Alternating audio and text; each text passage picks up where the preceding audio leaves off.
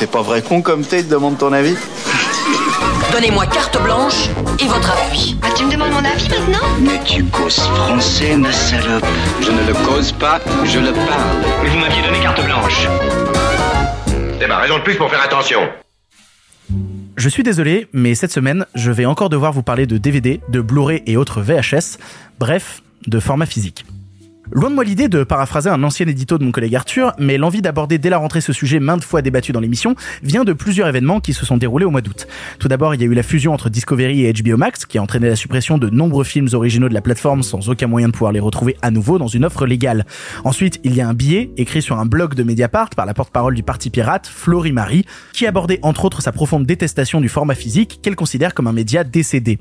Et enfin, sur un plan plus personnel, il y a eu une discussion avec mon épouse qui, bien qu'elle me répète sans cesse que notre manque de place, n'a pas pu m'empêcher d'acquérir une nouvelle fois des Blu-ray entreposés sur une étagère qui dégueule à ne plus savoir quoi en faire. Je ne vous ferai pas l'affront de répondre au premier événement, car cela a été répété de nombreuses fois ici. Non, les plateformes de VOD et de SVOD ne sont pas vos amis, et s'ils décident de manière unilatérale de supprimer une œuvre afin de faire de la place sur des serveurs ou tout simplement pour une question de droit, ils le feront sans même se soucier si oui ou non le consommateur désirait à nouveau le visionner. En d'autres termes, et de mon point de vue, face aux récents mouvements opérés en ligne, je ne saurais que trop vous conseiller d'acheter ces fameux originals quand vous en avez l'occasion. Une copie entreposée chez vous vaudra toujours mieux qu'une copie inaccessible dans un serveur. C'est là toute la magie de la copie privée. Mais cette fameuse copie privée, elle embête l'instigatrice de notre deuxième événement, Florie Marie donc, porte-parole du Parti Pirate, et attention, loin de moi l'idée encore une fois d'attaquer la personne, et je me place en opposition totale à toute forme d'harcèlement, quel qu'il soit. Ici, il est plutôt question de se rendre sur le terrain des arguments, tant son plaidoyer sur la mort du format physique m'a au mieux agacé, au pire décontenancé, tant il contenait en son sein un lot d'ineptie que même le moins connaisseur d'entre nous n'oserait débiter. Alors sur quoi répondre? Tout d'abord, l'autrice fait remarquer que le format physique et que les ventes sont en chute libre. Et c'est factuellement le cas. Comme elle l'indique dans un monde toujours plus numérisé, certains se mettent à délaisser une forme de possession de l'œuvre quand il coûte moins cher d'avoir un abonnement, bien que nous ne soyons à aucun moment en contrôle des œuvres dont nous disposons. C'est une évolution certes à constater, mais qui ne fait aucunement du bien à une économie cinématographique déjà fragilisée.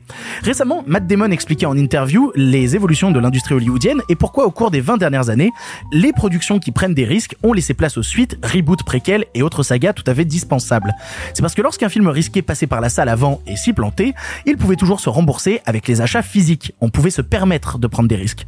Aujourd'hui, quand un film se plante, il se plante. Et c'est pas un achat sur une plateforme qui le sauvera, au mieux le laissera au fond d'un catalogue poussiéreux avant qu'il ne tombe dans l'oubli. La disparition du format physique entraîne avec elle la disparition des prises de risques des films du milieu. Et ce n'est pas pour vous faire culpabiliser que je dis ça, seulement pour rappeler une partie des faits.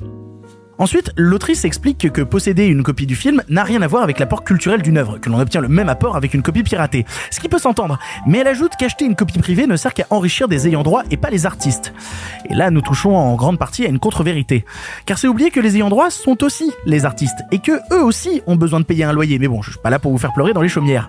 En achetant une œuvre, en participant à son expansion, vous envoyez un signal à l'industrie d'une envie de voir d'autres œuvres du même genre. Il n'est plus seulement là la question de l'argent généré, mais de la boussole qui émerge afin de donner un cap aux décideurs. Nous désirons cela. Nous aimons ça. Non, l'achat de DVD ou de Blu-ray, ce n'est pas du vol d'argent comme écrit dans l'article. C'est aujourd'hui le meilleur moyen de récompenser des artistes et de profiter de l'œuvre dans des meilleures conditions. Car lorsqu'on vient m'argumenter que sur les plateformes il y a de la 4K ou du 1080p et que c'est équivalent à un Blu-ray, je me gosse à m'en péter une clavicule. La résolution n'est pas le débit vidéo, n'est pas la compression des sites internet. L'image sera toujours enlaidie en ligne car obligée d'être visionnée même par celui qui dispose de la plus petite connexion. Et n'importe quel cinéaste vous le dira, son film est plus laid en ligne qu'en format physique.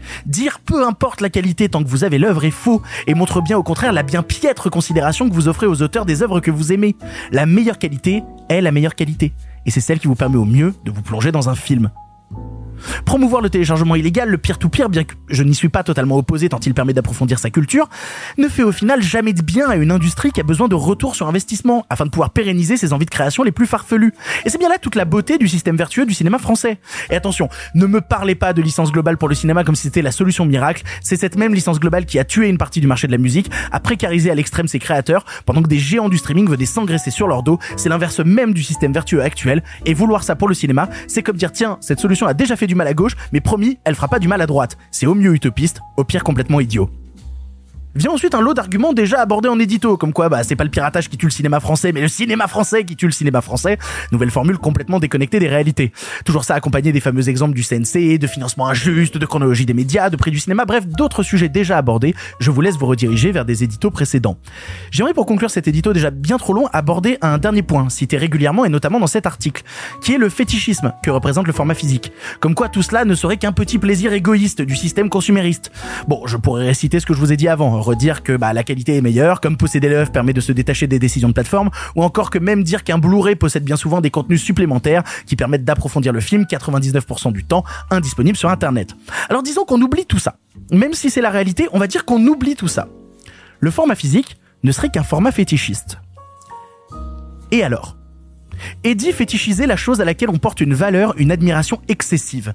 Mais dans des temps aussi troublés pour le cinéma, où certaines œuvres se crachent en salle, où certains distributeurs souffrent de ne pas pouvoir suivre des auteurs, où la profession se précarise pour nombre d'entre eux, n'est-ce pas parfaitement le moment de porter une admiration excessive au cinéma? Je le revendique cet amour excessif et même j'en suis fier car c'est à travers cela que j'ai le sentiment de jouer un rôle dans le cinéma futur et de rendre hommage au cinéma passé qui m'a tant bercé. Je le revendique cet amour excessif car le milieu en a besoin et nous avons tous un rôle à jouer dans les décisions à venir plutôt que de rester passif face à une plateforme. Je revendique cet amour excessif car nier que le cinéma ce sont des gens qui payent pour être divertis, c'est nier l'économie entière d'un système qui n'a au final qu'un seul but, créer de l'art et faire rêver son public.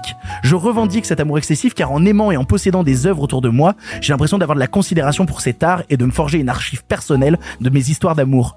Je revendique cet amour excessif, car il n'est pas seulement amour, il est aussi geste politique. Pardon ma chérie, je sais que les étagères débordent, mais je vais devoir replonger et acheter des Blu-ray, car j'aime le cinéma, et en faisant cela, j'ai le sentiment de lui rendre un petit peu ce que lui m'a donné.